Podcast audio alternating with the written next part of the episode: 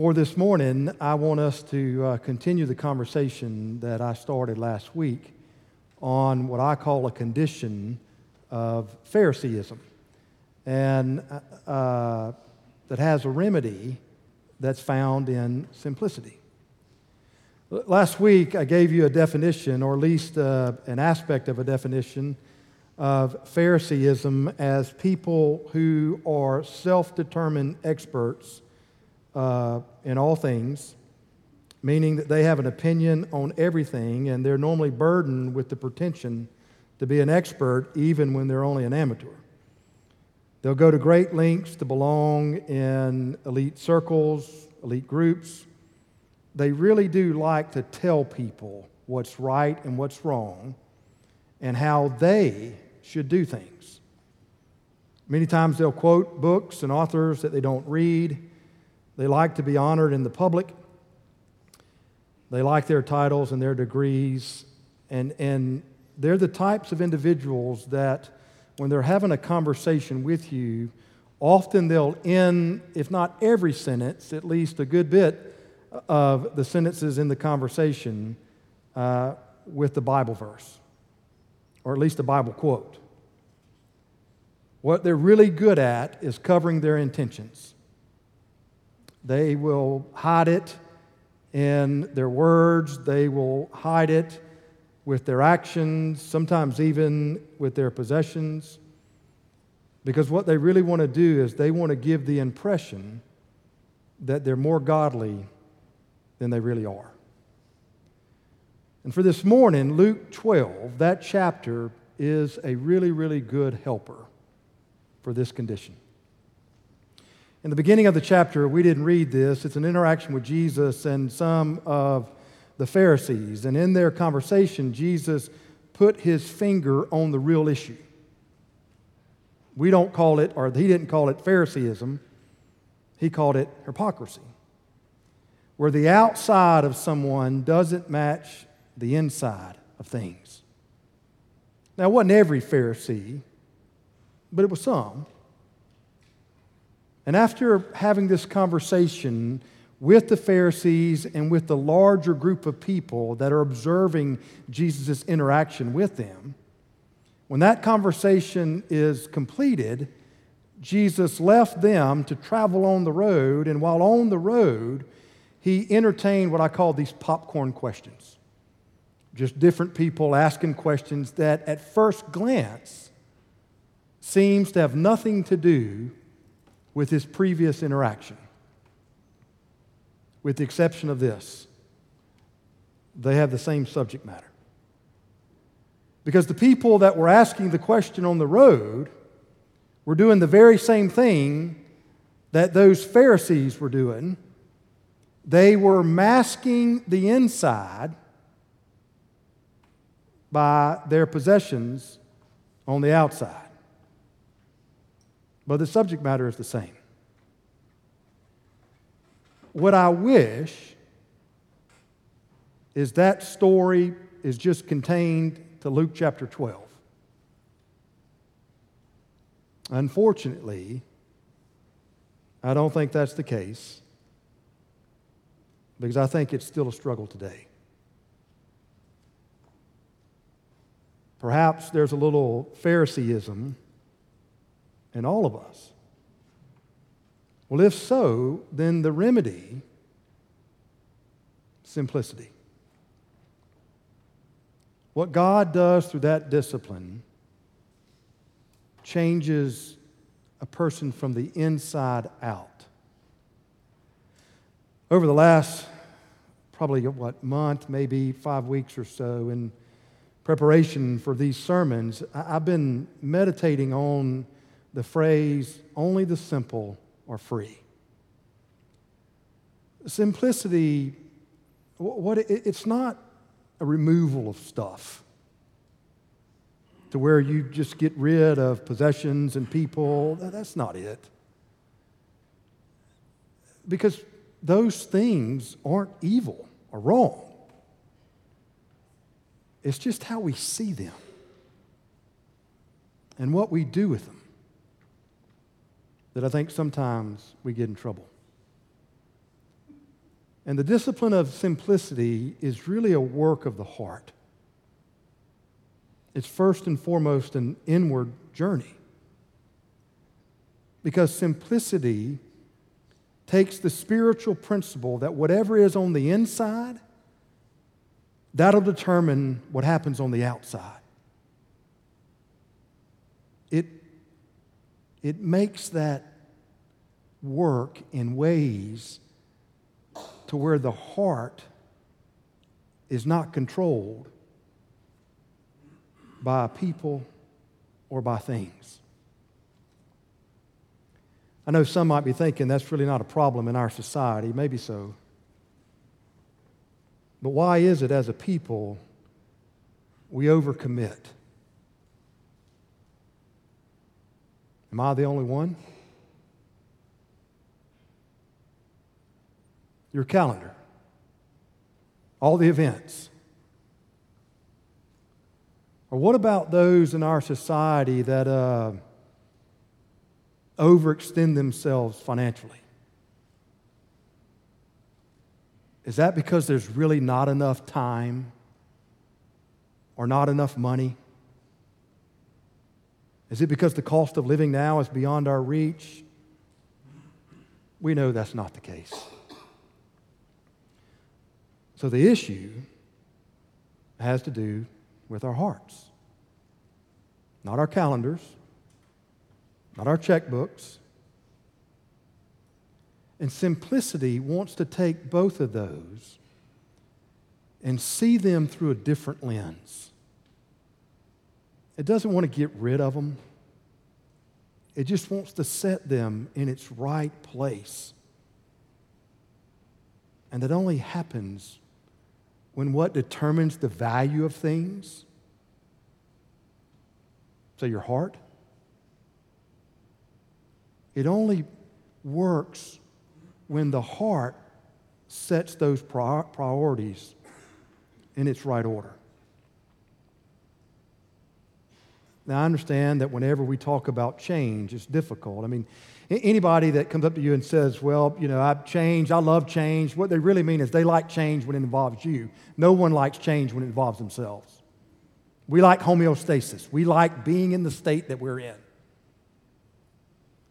To leave what we know to move into something else, sometimes that is difficult and even painful, but it also can be healthy. And so the issue is not whether or not people or possessions to get rid of them. That doesn't solve anything unless the desires behind those, unless those desires change. If a person has voids on the inside, they're going to have voids on the outside. That's how it works. We're not inconsistent that way. And so the discipline of simplicity is an inward journey, an inward look. Granted, it'll have an outward effect, but the remedy that we want and the peace that we desire, unless this changes first, this will never change. And so, what I want to do in our time remaining is I want to paint the picture, at least two ways, two benefits to the discipline of simplicity. One of the benefits is that when, you're, when you begin to focus on the inside, you will confront what is called the tyranny of self. People who clamor for attention, and we do, seek recognition, we do. Applause, maybe. I mean, the reasons we overcommit is because deep down, what we think is that makes us more important, more valuable, more loved, more accepted, more effective. The reason why we overspend is because we suffer com- from comparison where we think over there is better than right here. Christianity, your faith, it starts first and foremost with who you are at this very moment. So the beginning work is an honest and authentic look in the mirror. This is where we start, it's where God starts. Now, He might take us to someplace else, but the starting line, it's the same. And sim- simplicity is that discipline where God works on the inward state of a person to make it solid, to make it whole. Teresa of Avila, she either lived in the 1300s or the 1500s. But she would talk often about a person's soul is like an inward castle. And she said the real work inside of the castle is not to do the work outside, but to do the work inside, where you investigate every room. And in doing so, you make your house strong. You make it solid. And ultimately, what we have to learn is we don't need anything, and to some degree, another person to make us whole.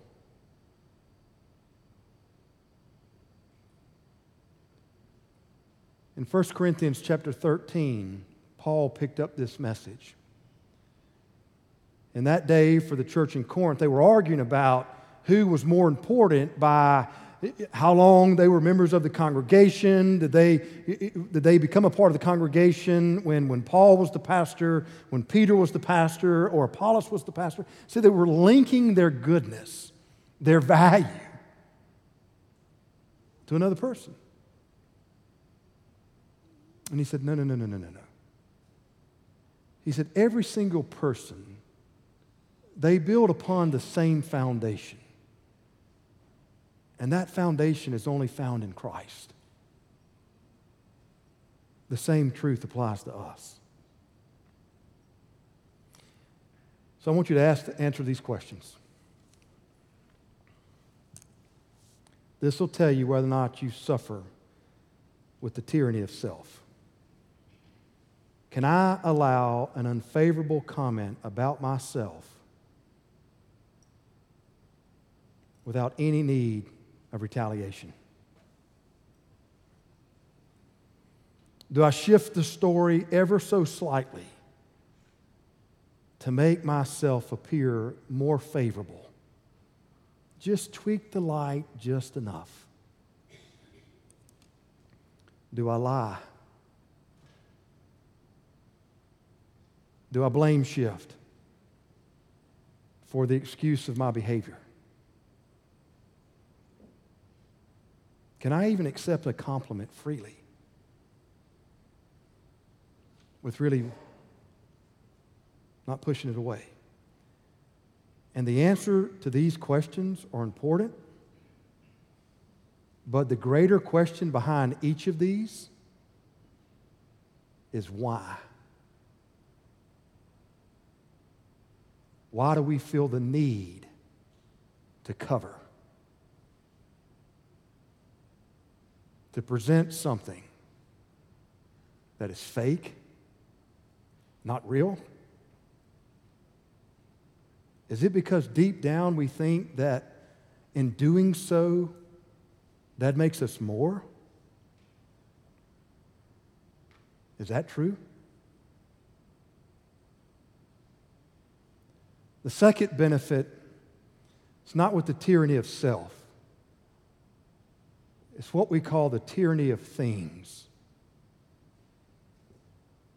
Sometimes out of fear, maybe that others will see behind the curtain and discover who we really are. We hide in an artificial world of display. And so we take things and either we hope they'll give us meaning, or at least they'll cover what's really on the inside. And over time, those things, they end up owning us. I mean, how much time and energy do you spend just maintaining what you got?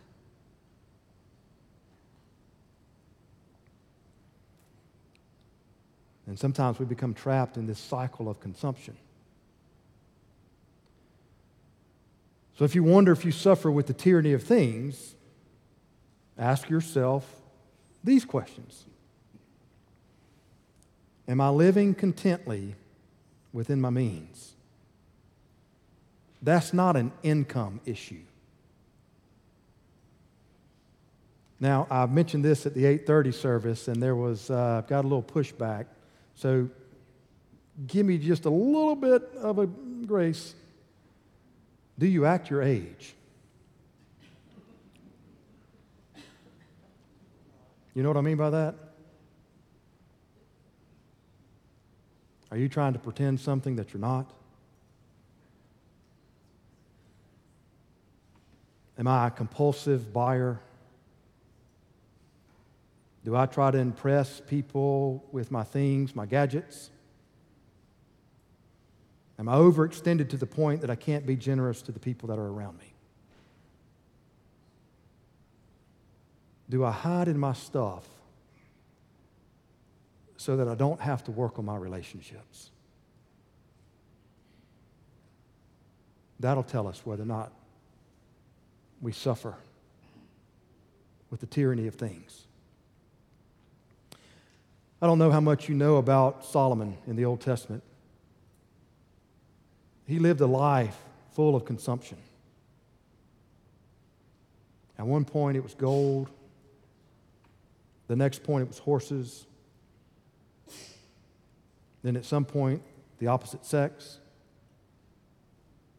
And to use those words of Teresa of Avila, he never made solid his castle. So he died an apostate. Downward spiral. Jumping from one thing to the next. If not Solomon, maybe you know the story of Joshua chapter 7. A guy by the name of Achan. Achan was part of a generation that watched God move in miraculous ways as they were moving from outside of the promised land to the inside. And one event after the other, he witnessed God's hand of care. One rule they had you cannot take the spoils of war. But you know what he did? He stole and hid it in his tent. King Ahab.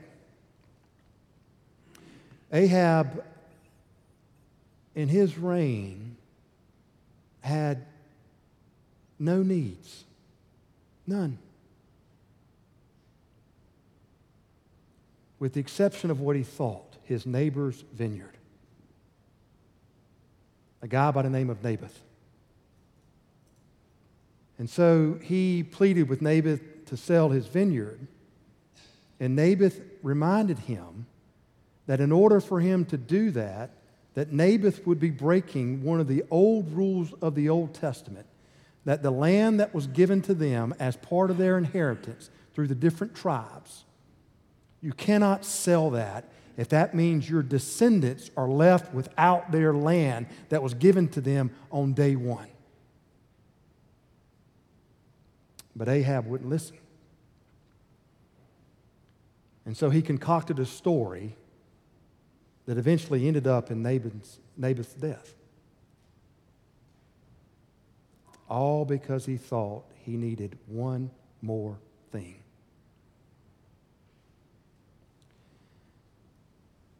We think those things will save us. Sometimes so much that we neglect the work that simplicity seeks to foster and to make the inside solid, whole. Jesus said, Where your heart is, there your treasure will be. Simplicity is not about getting rid of your treasures. That's not it. It's just seeing them in their proper light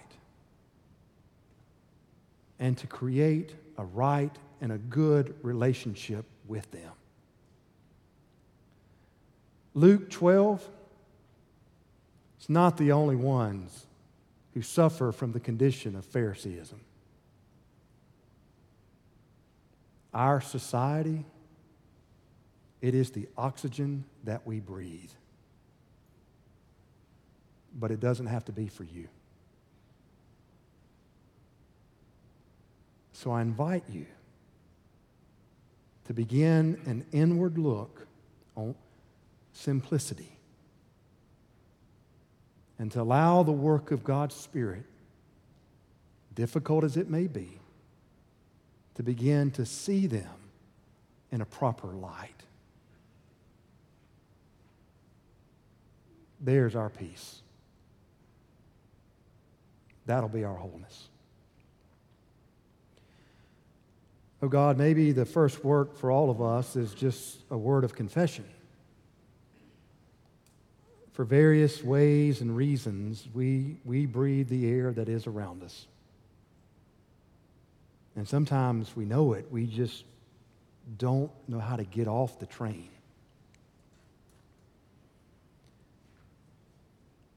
Just as the, car, the, the clouds part and you see the blue skies and the sun, may something like an epiphany happen to us. To see and then to grab hold. It is difficult to change patterns, oh God. And so we need your help. But our prayer is we want our inward castle to be solid, to be strong. And so grant us your grace and mercy to allow your work of the Spirit that changes from the inside out to have its way in our life. And we pray this in your name this morning. Amen.